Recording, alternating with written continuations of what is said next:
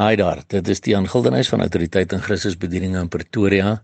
Dit is Sondag 31 Januarie 2021 en die teksverse wat die Here op my hart geplaas het om jou te deel kom uit Lukas 18 van vers 9 tot vers 14 wat lees.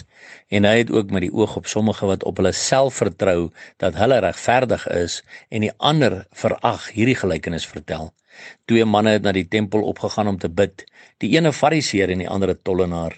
En die Fariseer het gaan staan en by homself so gebid: O God, ek dank U dat ek nie soos die ander mense is nie, rowers, onregverdiges, egbreekers of ook soos hierdie tollenaar nie. Ek vas 2 keer in die week. Ek gee tiendes van alles wat ek verkry. En die tollenaar het ver weg gestaan en wou selfs nie sy oë na die hemel ophef nie, maar het op sy bors geslaan en gesê: "O God, wees my sondaar genadig."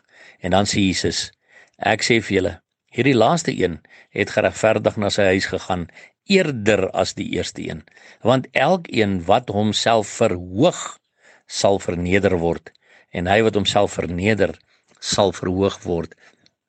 En dis 'n baie belangrike les wat ek en jy hier moet leer is dat ons moet nooit dink ons is beter as ander nie. Soos wat hierdie Fariseer gedoen het en vir die Here probeer impress het met hoe 'n goeie ouetjie hy is om te sê o God, ek dank U dat ek nie soos die ander mense is nie. Jy weet ek is nie soos die rowers of die onregverdiges of die egbreekers of selfs soos hierdie ou tollenaar wat ook hier in die tempel staan nie. Here, ek is nie soos hulle nie. O, ek vas twee keer in die week. O, ek gee tiendes van alles wat ek verkry. So hy wil so graag die Here impress met alles wat hy doen. Dis dieselfde as mense wat heeltyd sê, "Jong, ek werk hard vir die kerk." Kom ek vertel jou hoeveel geld het ek al vir die kerk gegee? Kom ek vertel vir jou hoeveel het ek al vir die kerk gedoen?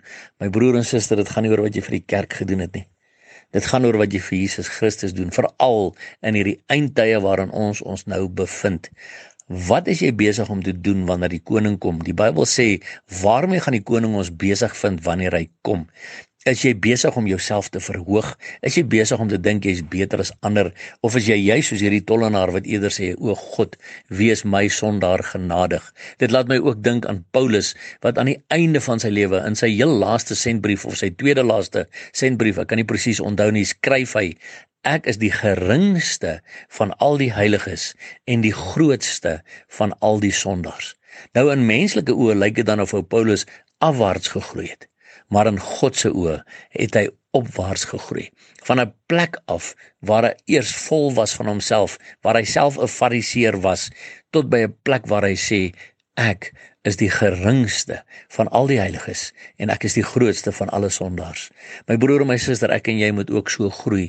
Al hoe nader aan God, want hoe nader ons aan God kom, hoe meer sterf ons as on, aan ons eie ek.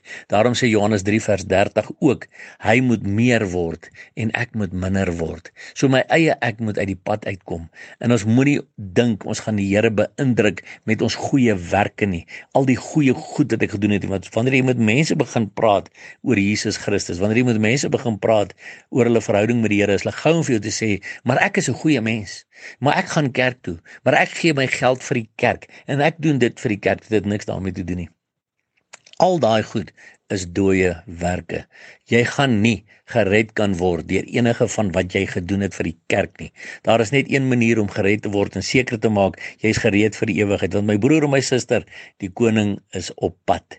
Hy is baie naby en waarmee gaan hy jou besig vind? So die enigste manier hoe jy gereed kan wees is om seker te maak dat jy 'n persoonlike, intieme verhouding is met Jesus Christus. Deur Jesus Christus aan te neem en in 'n persoonlike verhouding met hom te lewe. Sy skrifte elke dag te bestudeer en al hoe nader aan God te kom.